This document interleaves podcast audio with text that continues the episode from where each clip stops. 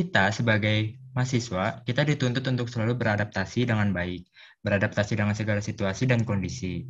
Oleh karena itu, kita sebagai mahasiswa harus dapat beradaptasi baik itu untuk perkuliahan offline maupun perkuliahan online. Jadi kita tidak boleh menyerah dan terus berjuang.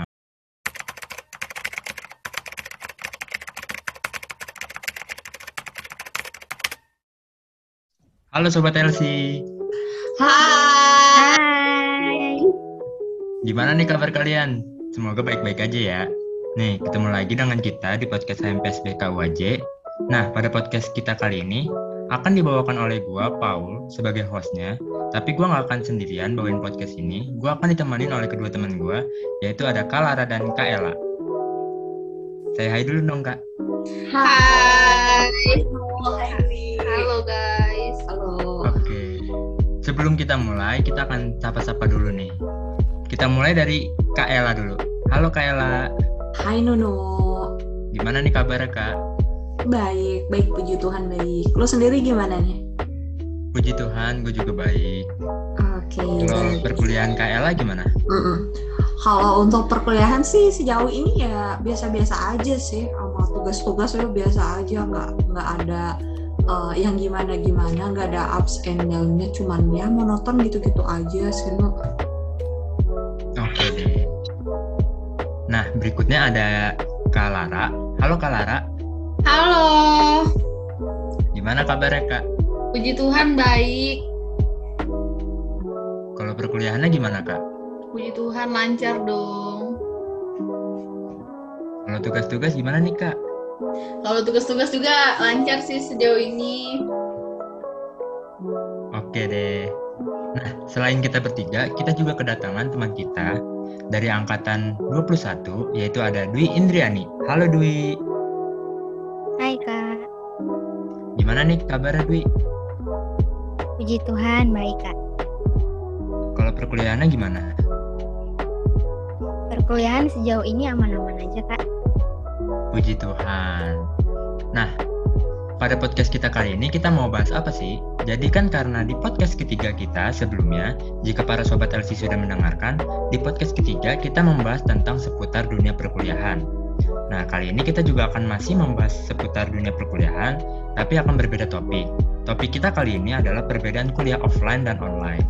Jadi karena kita hampir 2 tahun atau bahkan udah 2 tahun lebih, sistem pembelajaran ini mulai serba online karena adanya pandemi COVID-19. Tidak terkecuali perkuliahan. Pasti nih, mahasiswa-mahasiswa, terutama mahasiswa baru, penasaran dong gimana sih rasanya kuliah offline di kampus itu? Apakah menarik dan seru? Apakah jauh berbeda dengan perkuliahan online yang kita jalani sekarang? Oke, karena kita akan membahas seputar perkuliahan offline dan online, kita ada kedua teman kita yang sudah merasakan perkuliahan offline di kampus, yaitu ada Kalara dan Kak Ella. Coba kita tanya ke Kalara dulu. Kalara, gimana sih rasanya kuliah offline di kampus itu? Oke, Terutama kalau mungkin suasana kelasnya ya, Kak? iya ya, oke. Kalau untuk kuliah offline sendiri sih tentunya lebih seru ya karena kalau suasana di offline itu kita kan dapat berinteraksi langsung gitu kan antara teman dan dosen juga gitu kan. Nah, terus kalau kuliah offline juga em, suasananya tuh lebih mendukung gitu kan karena kalau kita mau diskusi juga itu tuh lebih gampang gitu. Karena kan kita interaksi langsung gitu. Gitu sih, Nu. Oke deh, berarti kalau untuk komunikasi lebih gampang ya, Kak? Iya bener banget soalnya kan kita dapat em, ketemu langsung gitu kan jadi lebih gampang aja gitu Oke, tapi kalau nggak enaknya dari suasana kelas offline ada nggak, Kak? Yang mungkin Kalara nggak suka gitu loh. sejauh ini nggak ada sih karena suka banget sama kuliah offline gitu kan Oh, karena rame ya, Kak? iya bener banget rame banget ketemu teman-teman dari fakultas lain juga gitu kan Oke deh. Nah, kalau tadi kan suasana kelas kalau perkuliahan offline. Nah, tapi gimana sih suasana kelas kalau perkuliahan online atau daring? Mungkin Dwi nih bisa sharing-sharing ke kita, karena kan Dwi ini angkatan 21, jadi sejak pertama kali masuk kuliah itu langsung online. Jadi gimana sih Dwi rasanya kalau perkuliahan online itu, terutama suasana kelasnya? Iya, suasana perkuliahan di online ini biasa-biasa aja sih kak, karena kan mm, komunikasinya itu lebih banyak lewat ya mungkin Zoom atau meeting, bisa juga dari chat. Jadi itu kayak terbatas gitu komunikasinya. Kalau misalnya offline kan eh, bisa langsung ber- berdinamika. Kalau di online ini banyak ininya sih kak keterbatasannya sih kalau mau berkomunikasi. Oke, jadi kalau misalnya perkuliahan online itu ada keterbatasan di komunikasi. Ya emang benar sih, karena kan gue angkatan 20, jadi gue ngerasain gimana perkuliahan online. Bahkan semenjak gue pertama kali masuk kuliah itu juga langsung online. Jadi emang suasana kelasnya agak berbeda dengan yang kita harapkan yaitu perkuliahan offline. Nah tapi kalau Dwi sendiri lebih apakah ada gitu suasana kelas dari online ini yang Dwi suka? Kayak misalnya mungkin cari temannya jadi lebih gampang atau mungkin pertemanannya lebih seru atau gimana? Kalau hal yang disuka itu eh, sejauh ini dalam ini ya kak, ke- kalau misalnya ada tugas kelompok itu kita melalui Zoom, itu kayak misalnya bisa langsung berkomunikasi meskipun lewat via Zoom gitu bisa mengenal teman, dia asik. Nah, jadi kita bisa tahu gitu gimana dianya. Oke, jadi untuk kerja kelompok jadi lebih gampang ya Dwi? Iya kak. Oke deh. Nah, kalau tadi kan suasana kelas kalau per perkuliahan offline.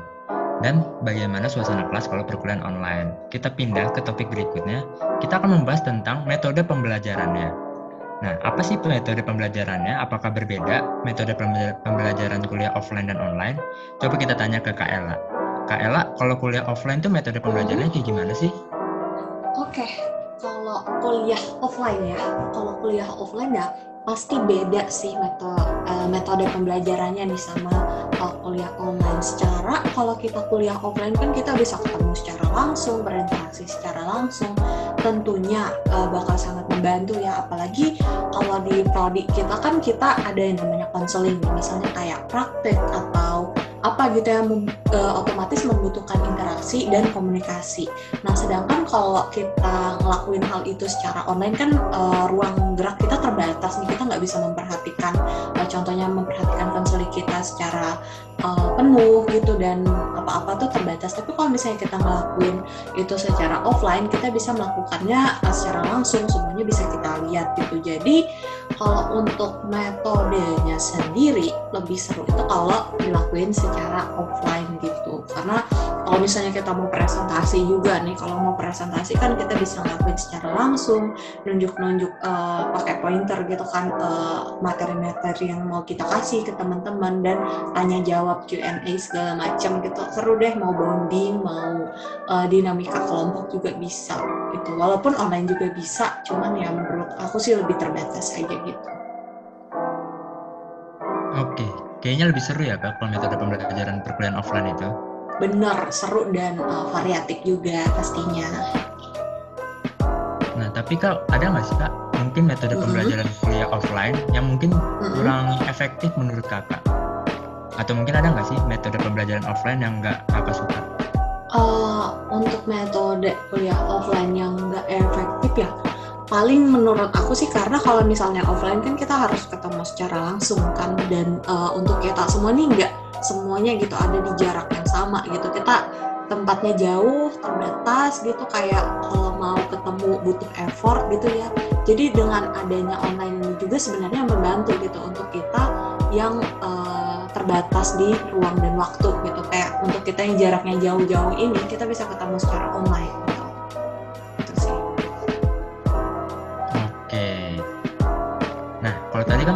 offline ya. Coba kalau kita tanya Dwi sendiri nih.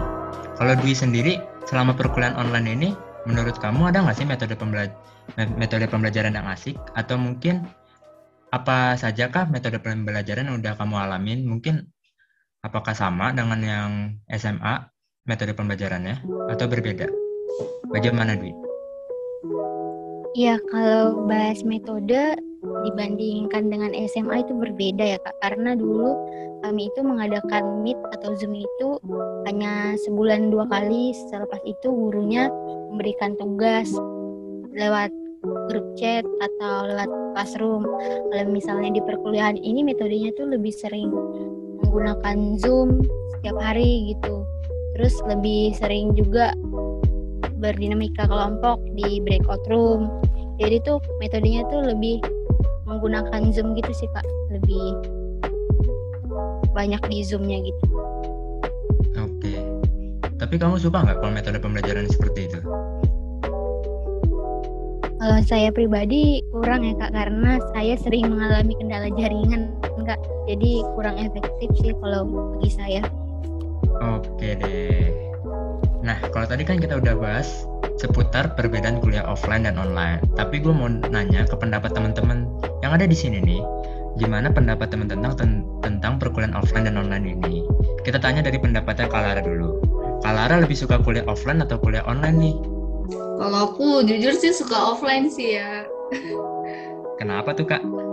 Kan kita tuh bisa ketemu langsung gitu kan sama teman-teman. Nah terus tuh kalau belajar juga seru gitu kan. Karena kita kalau pas offline itu kan kita langsung ketemu langsung. Jadi kayak lebih seru aja gitu sih kalau pas offline. Jadi kayak nggak ada tuh kita ketinggalan em, perkuliahan gara-gara masalah jaringan putus, jaringannya hilang-hilang gitu. Jadi kayak puji Tuhannya lancar aja gitu kalau kita offline kan. Oke, jadi kalau misalnya kuliah offline itu lebih mudah dan lebih seru ya kak? Iya bener banget. Karena nggak ada masalah jaringan gitu kan. Iya sih. Nah berikutnya nih ada Kak Ella. Kak Ella pertanyaan yang sama ya kak. Oke. Kak Ella lebih suka kuliah offline atau kuliah online? Mm-mm. Oke, pertanyaan yang sama bakal aku jawab sama jawaban yang sama juga nih. Kalau Nunu tanya, aku lebih suka eh, perkuliahan offline atau online. Tentunya aku lebih suka offline. Secara aku eh, udah pernah ngerasain dua-duanya gitu dan aku emang lebih prefer kuliah offline karena eh, bener kayak kata Lara tadi lebih seru. Terus kita juga bisa ketemu orang lain. Gak ada juga tuh yang namanya kendala-kendala jaringan segala macam. Eh, gini sih kita jadi lebih apa ya rame aja gitu bisa berinteraksi sama orang sama teman-teman dari fakultas lain dari eh, dosen-dosen dari ini lain gitu kayak rame aja gitu orangnya suasananya seru gitu bisa bersosialisasi lah intinya Oke, jadi lebih seru karena bisa bersosialisasi dan banyak temennya ya kak. Iya bener Nu. Iya sih, kalau misal banyak temennya kayaknya lebih seru Mm-mm. ya dibanding. Iya Mm-mm, apalagi Kuliah bisa ke kantin tuh Waduh, bisa makan makan bareng ya kak? ya kan lu belum pernah kan Nu Belum pernah sih nanti nanti. lah nanti Sun. tunggu offline nih bareng-bareng Iya. Nah berikutnya nih, kalau menurut Dwi sendiri nih, Dwi kan mahasiswa angkatan 21, jadi belum pernah merasakan perkuliahan offline. Jadi pertanyaannya gue ubah sedikit. Kalau menurut Dwi sendiri, perkuliahan online ini efektif nggak? Atau kamu merasa suka atau nyaman nggak dengan perkuliahan online ini? Kalau dari saya kurang efektif ya kak, karena tadi sering mengalami eh, kendala jaringan. Jadi harapan saya itu eh, kita tuh bisa kuliah offline, jadi tuh lebih mudah komunikasi dengan teman-teman. Kalau misalnya online ini kan komunikasinya tuh sangat terbatas, bahkan eh, berkomunikasi aja tuh harus menggunakan chat. Paling-paling kalau mau eh, berdinamika itu menggunakan Zoom. Jadi kalau misalnya uh, harapannya itu maunya offline jadi itu lebih mudah dan lebih mudah juga memahami materinya kak gitu. Iya. Emang sih kalau selama perkuliahan online ini memang akan sulit memahami materi karena kan kita harus duduk di depan laptop berjam-jam. Jadi kan kalau gue sih seringnya pusing kalau misalnya duduk di depan laptop berjam-jam tuh. Jadi ya semoga aja ya cepat offline. Nah, itu dia sharing pengalaman dari kita untuk para sobat LC yang mendengarkan podcast ini. Mungkin kalau boleh gue simpulkan bahwa memang benar perkuliahan offline dan online ini sangat berbeda. Terutama dari suasana kelasnya, metode pembelajarannya, atau mungkin fasilitasnya yang kita rasakan mungkin semua jauh berbeda 180 derajat. Nah, tapi kan di mana kita sebagai mahasiswa, kita dituntut untuk selalu beradaptasi dengan baik, beradaptasi dengan segala situasi dan kondisi. Oleh karena itu, kita sebagai mahasiswa harus dapat beradaptasi baik itu untuk perkuliahan offline maupun perkuliahan online. Jadi kita tidak boleh menyerah dan terus berjuang. Oke deh, akhir kata dari kami untuk para sobat LC yang mendengarkan, Tiada bosan ya kami ingatkan kepada Sobat LC untuk memfollow IG BKUAJ dan Spotify HMPS BKUAJ untuk mendapatkan kabar terbaru tentang podcast BKUAJ. Akhir kata dari kami, terima kasih untuk para Sobat LC dan pendengar lainnya. Mohon maaf jika ada salah kata dari kami, dan sampai jumpa di episode podcast berikutnya. Bye-bye! Bye-bye! Bye.